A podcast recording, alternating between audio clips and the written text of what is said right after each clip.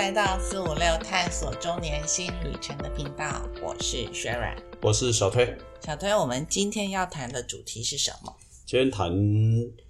原谈一个主题，就是因为我们身边越来越多比我们年长的人，嗯，我们过去都在提醒大家说，到了七十岁啊，身体好不好啦，失智啊，身体什么什么什么不哎不方便呐、哈，嗯，但是我们发现我们身边越来越多人其实他们到了七十岁还身体很健康，不仅很健康，都还在找工作对，啊。我们身边的很多，我至少我身边嗯碰到了好几个啦。是，对不对？呃，所以我们今天谈的基本上来讲是说，如果到七十岁你还愿意工作吗？对你还愿意哦，我们先讲愿意啊。当然，为什么讲愿意呢？就是说搞不好有人是因为问号，对，有的人可能是因为真的是身体状况不是很适合，对，但是呢，他虽然有意愿，那也不一定能做嘛。那我们要讲的意思是说，你身体也还不错，那你也愿意做一些事。好，我们今天讲做事，不见得是工作吧，对，做一些事情啊。所以这个题目大概就会是这样。所以我们今天谈的部分来讲的话呢，是主要是针对这个部分。但是这个题目听起来好像说到六七十岁或七十几岁嘛，哈，嗯，其实我们找资料里面发现，年纪最长的是九十九岁了。对，所以大卫 不好意思，待会再跟大家分享。不管你几岁的时候，相对来讲，现在对他来讲都很年轻。对啊那另外一个很重要的事情就是，好，我们就因为这个题目呢，我们大概也去了解了一下。那、嗯呃，其实很早以前我们大概可能有提过，哈，就是台湾的这个退休年龄的问题，对，退休年龄，对法定退休年龄的问题对，题，还有就是比较过之前，还有跟邻近国家退休各个国家退休年龄到底有没有还继续工作的一些情况，实际情况。没错，不过不管怎么样，我们就用最近的来比较，那日韩台湾好了啊，嗯就这几个来看的话，上次也是差不多对对对对对，我们的退休年龄相对于这日韩两国是早的哦，对，相对是比较早的。日韩的退休年龄来讲话呢，相对而言都比较晚。比较晚。那这个他们在日本，他们其实他们有做了一个调查啦，啊，日本他们做了一个调查，这个调查是二零一八年做的，对，啊。然后他说，他们想他们的调查是说，就是老年生活规划跟退休金的一些调查，那显示是过了六十六岁哦，哦，还想继继续工作的受访者高达了将近百分之三十八。那日本人的平均寿命日益的延长，少子化也日越来越严重。其实台湾跟像日本是一样的，台湾、日本、韩韩国这三个是最严重的最严重的，对对，没错，对，然后呢，所以因为退休金的裁员就会一步一步的缩小当中嘛，所以就是到底老年的生活怎么处理？所以这个就是针对于他们在二零一八年的时候，针对于全国五千名的人去做调查，然后到最后完成的时候是两千九百一十九名。对，那他的调查的这个部分来讲话呢，是说，如果说如果希望从事有薪工作，对，就是有薪水的工作，如果这还有薪水岁？，你愿意做到几岁啦？对，会你愿意做到几岁就对了。对，那这里面来讲话呢，其实是有很大的比例是愿意超过七七十到八十岁。对对，对。最大的比例大概是六十一到六十五是没错啦。对。可是比例对第二的其实是六十六到七七十，第三名其实是七十一到八十岁，五呃，应该五十一到六十吧。呃，五十到六十吧，对哦，然后再过来是七十一到八十啊，甚至于说还有人好还有一定的比例，八十一岁以上都希望还要工作对嘛，，当然可能这个比较小，可能大三到四趴左右吧。以对这样子没错量来没错看的话不，过基本上从这个调查里面，确实啊，大概从五十岁以上的，基本上超过了八成。对，好，五十岁以上继续工作都到超过八成，嗯嗯嗯嗯所以嗯这个比例其实是蛮高的。哦对，这个其实是蛮高的，因为跟我们想象中的这个说很多人想啊，我要退休啊什么的，退休后好像就完全不工作。对，对，那当然了，我们先讲今天谈的主题，还要有一点差异的是说，我们不是我们知道，大概很多人需要财务上的需要，要。然后会非得被迫工作到很很很很嗯。大的年纪嘛。对。但是这个部分来讲，其实倒不是我们今天真正要呃谈的，因为我们过去可能谈过很多这个原因啦对，就是说你要什么早点规划你的退休生活啦，对要存钱啦等等的。后来我们发现，其实现在大家其实，在退休后，就是实际上真正实质上的你第一个工作的退休那个之后，到底是不是就真的退休了？对，就是说法定退休年龄，到了嘛六十五、六十六或者七八十岁，呃，七七七十岁好了，那你退休了之后，很多人可能在那个时间点上面来讲的话，继续工嗯。作，有部分确实是因为财务的需要，但是我们发现有很多人其实慢慢的，他真的不是因为单纯财务的理由，甚至对根本就不是财务的理由。啊。那我们这边听到了很多不同的例子嘛，对。啊，最近比较近的最近一篇文章是有一个呃有一个七十岁吧，七十岁在在一个算是七十岁的一个先生，对，他呢年薪两百万啊，那这个年薪两百万，说实话比年轻人可能多数的年轻人的这个年薪其实都高了啊。嗯不过他的很，他这个故事基本上来讲的话蛮特别的。这个故事的部分来讲的话是说，他到七十岁他还在做事情。那对，这个七十岁的部分来讲，他做的事情其实是蛮，在台湾可能比较少见啊，在台湾比较少见。那个很像一个电电影啊，叫是《飞行型男日记哦 OK，》啊乔日记乔治克隆尼开的那个 George 克隆尼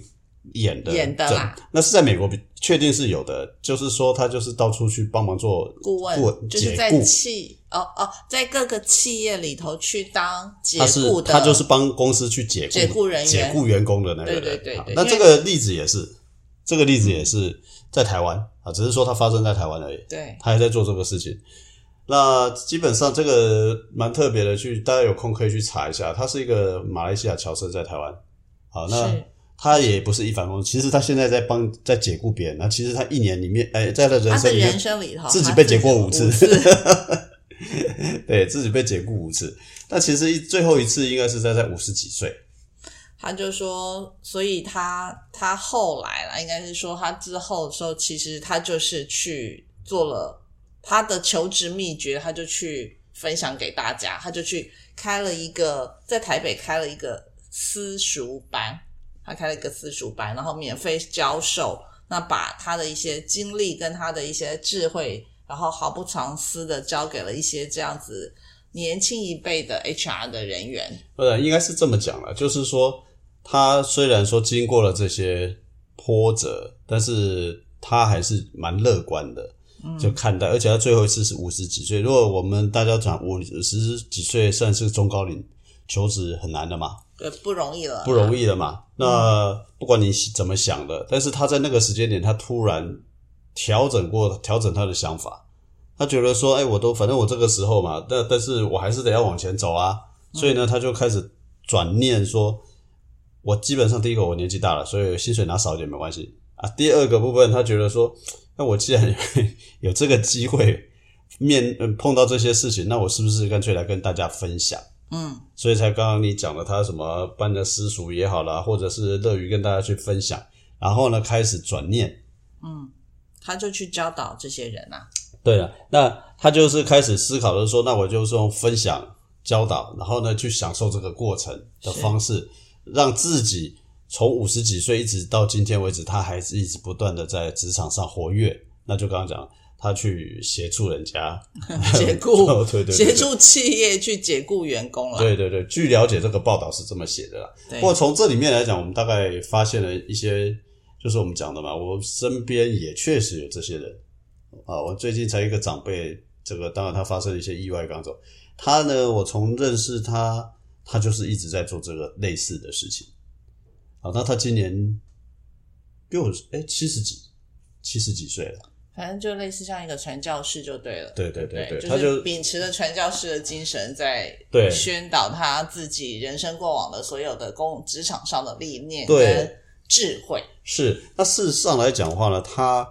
我认识他是虽然他是五十几岁了，不过他七十几岁，超过二十年了。那在他还没有到中年之前，他其实一辈子在做这个事情。但你会想是说，哎，他五十几、六十几，其实认识他的人都都可以发现说，如果今天他没有发生这个意外，我们认我们大家都知道，他不知道他做到几岁，而且他非常非常享受这个过程。好，所以在他身上他，其实没有所谓的退休这两个字。嗯，啊，事实上在没有这个退休这两个字，那其实这件事情让我们当然有很多的启发啦。啊，那包括说，呃，有最前一段时间有个蛮蛮有名的电影，嗯，就高年级。劳勃迪尼诺跟那个女的叫我忘记了，好，我不认识。好好，然后呢叫高年级实习实习生，他虽然是电影情节，但是我们身边开始就越来越多这种人跑出来，对，对吧？对。啊，所以这个电影事实上是，呃，虽然说很真的是早以前，反映真实的社会情节，大概有个四五年跑不掉，哦，不止了，可能不止了，不止，更早了。这个节，这个有时候在在在还会重播，对，还会重播。所以我们要讲的意思是说，可能很多人开始重新去思考另外一个问题，就是什么？就是说，法定退休年龄之后，也许才退休了，也许才是，也许才是另外一个开始。没错，第二个人生的开始，第二个人生的开始嘛，因因为我在呃日本来讲话呢，我们去找看，我看到一篇文章的，是说日本的这个东京医院医院的院长，啊，这个很厉害了，哎，他告诉你说没有退休这回事，对他他这个你们大家可以去找，好像有一本书有写他的事情，其实。他有，就是说，在一个研讨会里面，有人碰到他，然后呢，就看碰到他，看着看到觉得他，的演讲内容非常的精湛，想要邀请他来，对他，而且看到他的时候，就是就跟那个大企业的 CEO 啊，精神奕奕，然后呢，这个非常非常好，对对对，然后没有人知道说，原来他九十九岁了，对他那时候已经九十九岁，对。然后呢，更没有想到是说，这个人更没有想到说，去邀请他的行程居然已经排到一百零一岁了，这个。故事是这样，就是说听他演讲之后，然后觉得他不错，想要去约他，然后他说好，你等一下，我翻一下我的行事历，结果一翻说啊，对不起。我们可能要两年后了，因为当年他九十九岁哈，所以他在那个时间点上，他还是飞来飞去的了哈，他还是飞来飞去的。那这个都是一些非常呃，怎么说，就是一个非常非常典型的例子。OK，、那另外一个就是呃，有有好像有一个也是一个小孩子吧，呃不是小孩子，就是有突然有一个人说他家里的水电坏掉了，然后找不到水电工，对，结果呢，这个有人就说好吧，那我我认识一个人，可是我跟他讲说，那可是先跟他讲，这个人可能有点那个水电工年纪有点大啦，对啊，那可能稍先提醒他，让他觉得说好没关系，反正找不到人嘛，就让他来了。还是得要做嘛。对，结果来了以后来讲，他原来他自以为啊这么年纪大，好可怜哦，还要还要还要出来工作，还要出来工作，是是？还要赚钱，然后家庭对对对，这个小孩子也实在是太不太不得得得得对，就是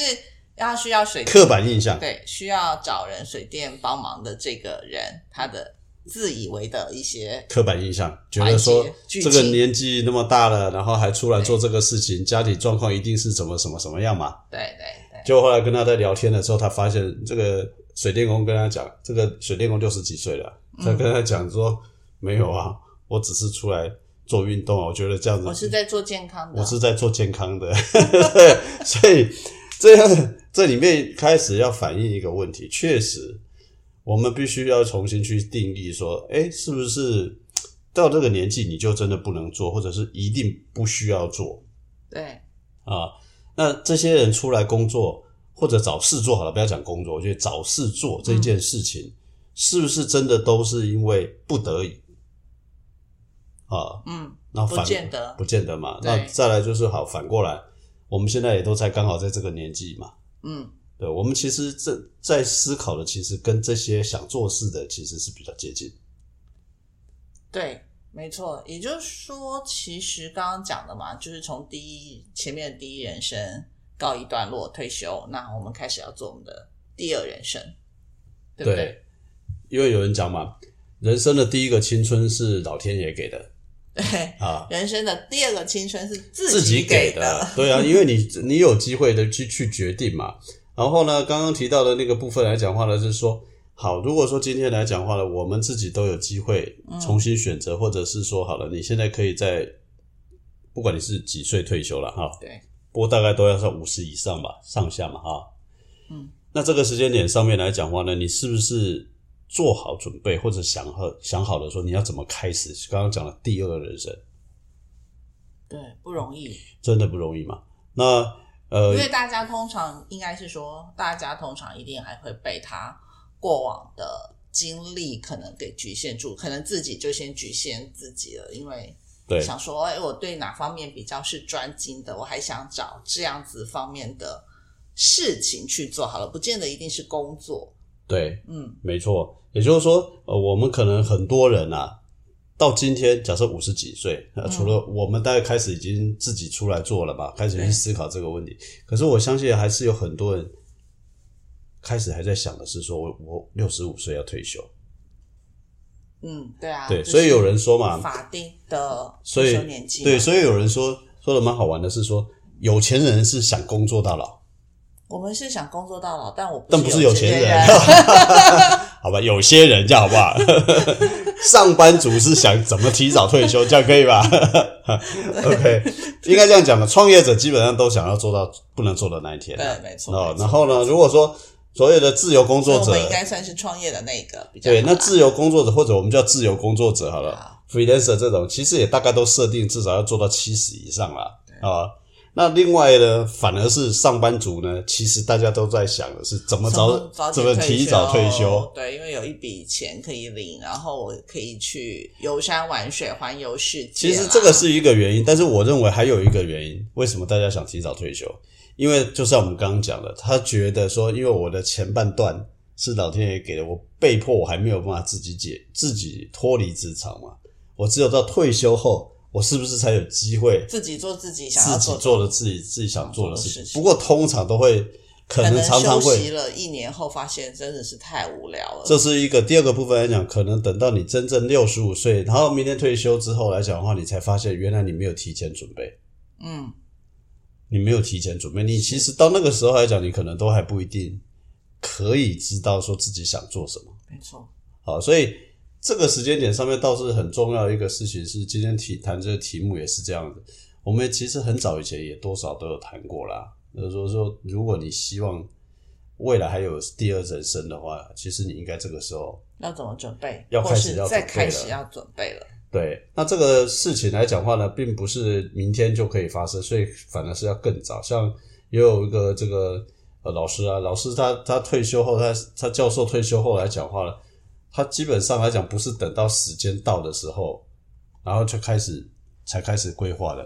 啊。他基本上来讲话，他可能他他不是不太可能，他这个老师来讲话了，他其实在五十几岁的时候他就已经辞职了，他还是教授。嗯，他辞职去创业去，他就去创业了。对。那这个时候来讲话呢，他他已经很清楚的知道自己想什么，所以他很快的就是辞职的时候，他就开始投入了所谓的第二人生。我们常讲，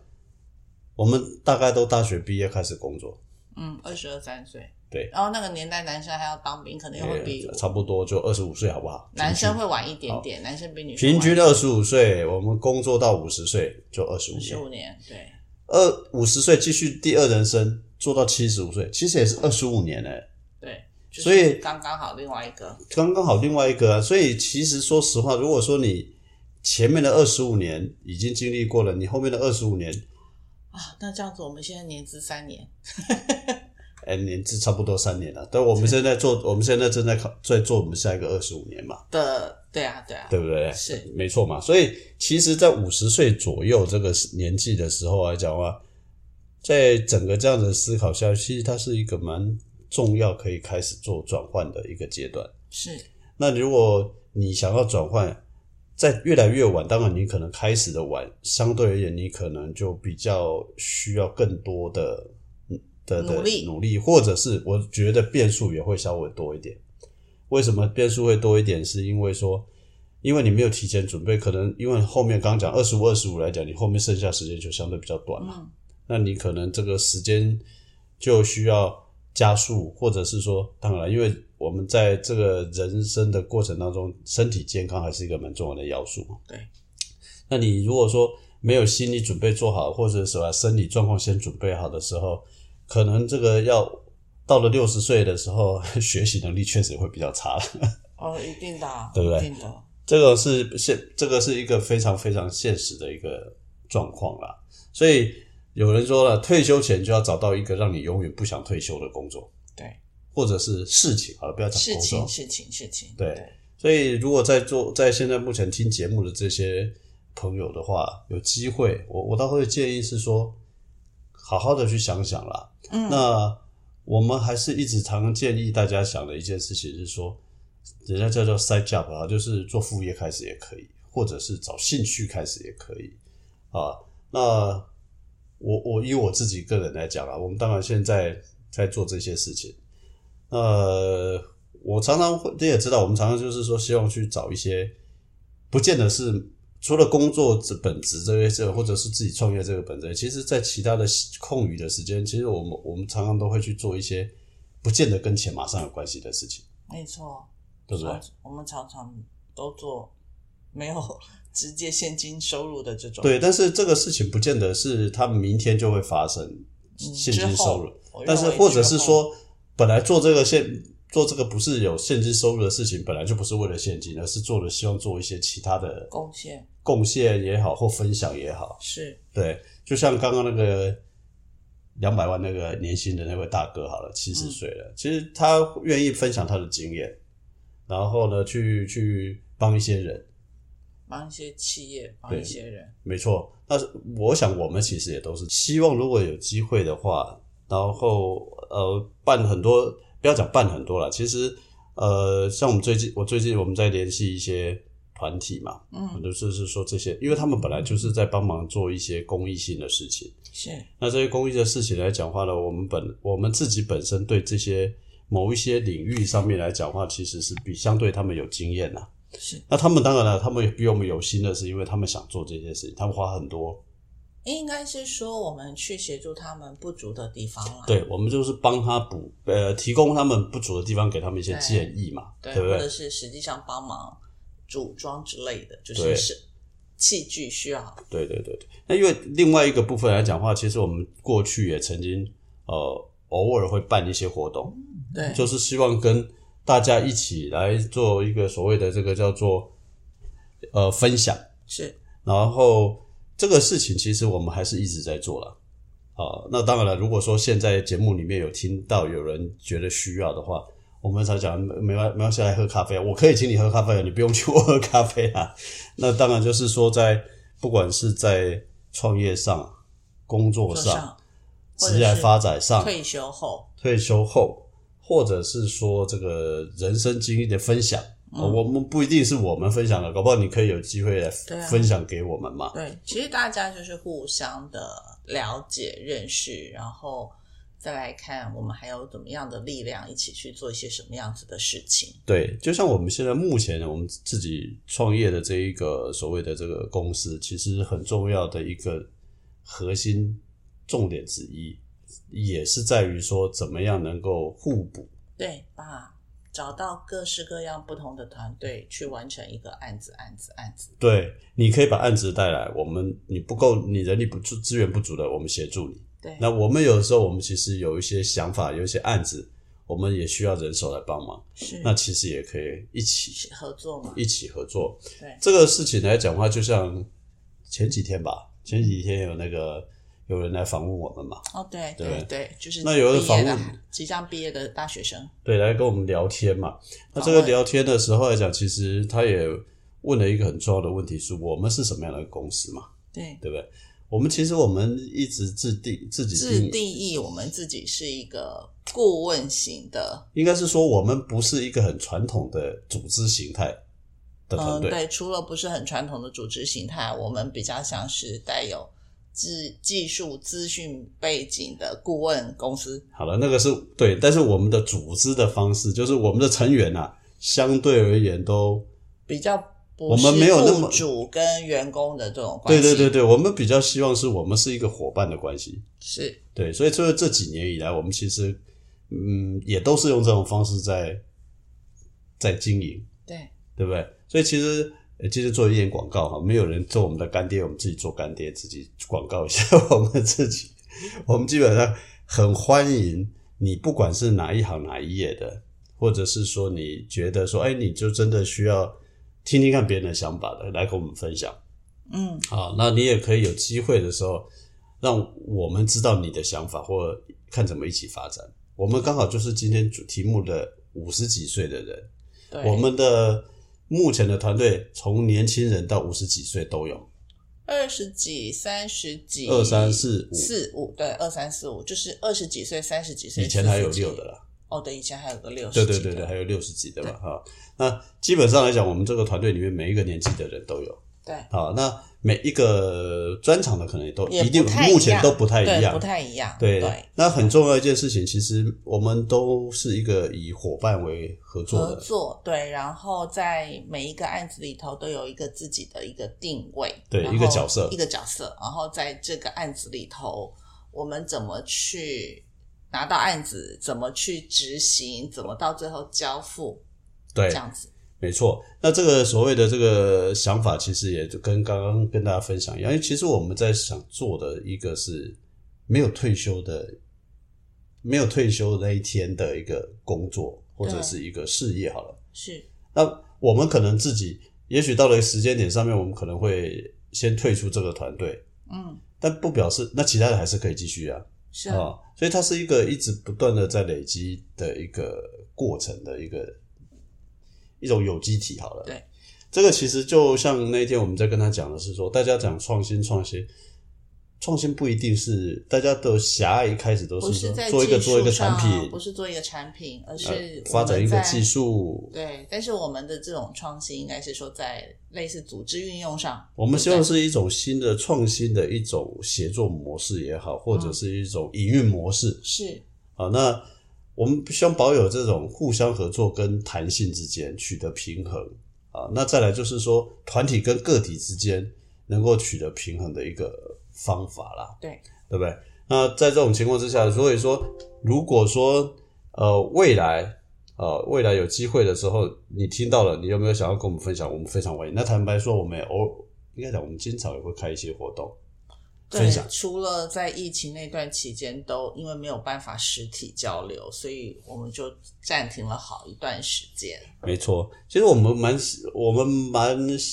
呃，我至少我的，我觉得像刚刚一开始破题说那个年年薪两百万的那位先生，他有这种想法，说他愿意分享啦，他愿意说，可是他一开始也遭遇到一些挫折。我说的挫折是说，呃因为大家一定想到，哎，我年薪两百，那我平均我如果出去的话，我可能就会期待说我会收到多少的收入。可是结果后来造成，即使即使他可能觉得，哎。所以他就开始去，因为他都开始变成碰到很多人认为他年纪大，然后可能薪水太多，就过往领的太多，所以根本不敢跟他接触。直到最后，最后他可能就变从一开始从无偿的这种方式去协助其他人，慢慢慢慢的，那也真的在企业上有达到效果之后，然后在企业再开始回馈他可能更多的一些在物质上的，对，但但是要讲了年薪两百是现在的，他一开始的时候是没有了，他一开始就就像你讲的，他就是因为他面临到一个问题啊，因为是有一点年纪的，这是大家中高龄都可能刚开始面面临临到的，找不到工作，找到工作不就如预期的薪水。不，如意，因因为大家都还会带有过去过往，说，哎，我既然可以拿到这么高薪的话，那为什么现在会没有？说实话，别人可能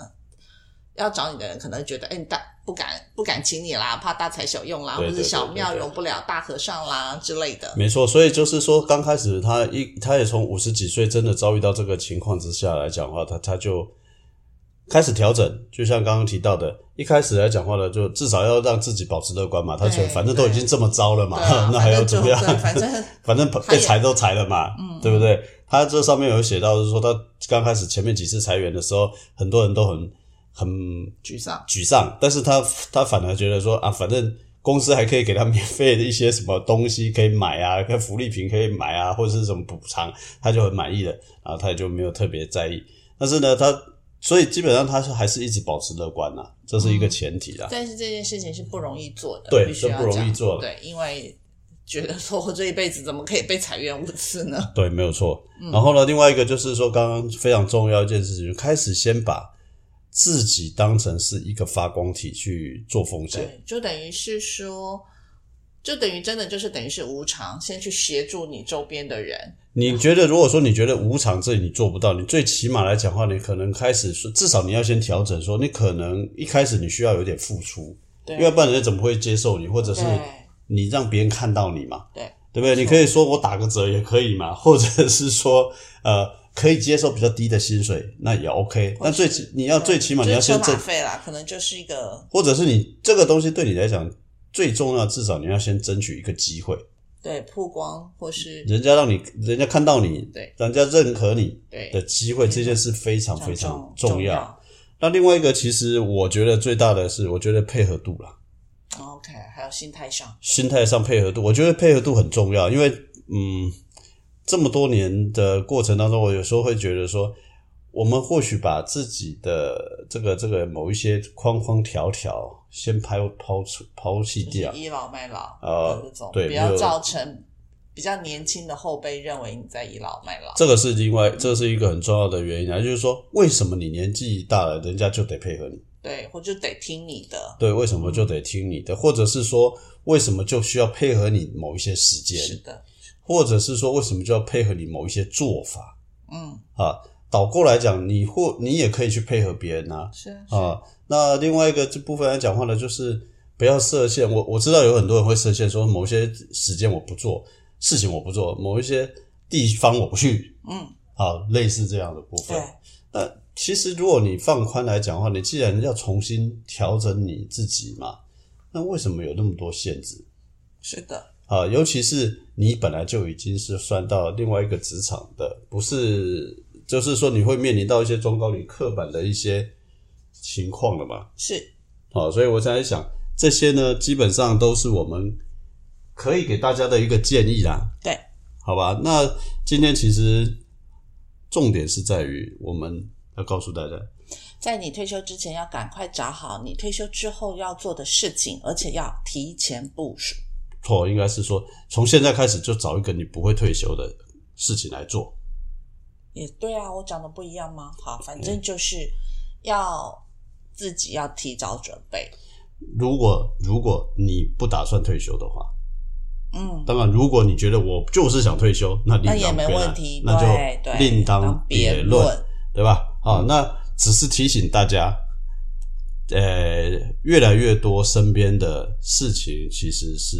你你无法掌握的。那唯一一个非常确定的就是，台湾真的越来越老了，而且是越来越高龄啦。对所以就是说。呃，真的是说，不管是做健康也好，或做兴趣也好啦，就是不要让自己真正真正的停下来，那这样子才真的会老化的。对，然后呢，我讲一个，对我讲个最后的结论就是说，别忘记了，台湾的社会越来越老的意思，就是告诉你，日后你走在路上，你觉得你跟别人讲说你老了，搞不好人家会笑你说你还很年轻，因为比你老的人越来越多，好不好？OK，好，今天。今天的节目就到这里喽，那就要跟大家说拜拜，拜拜。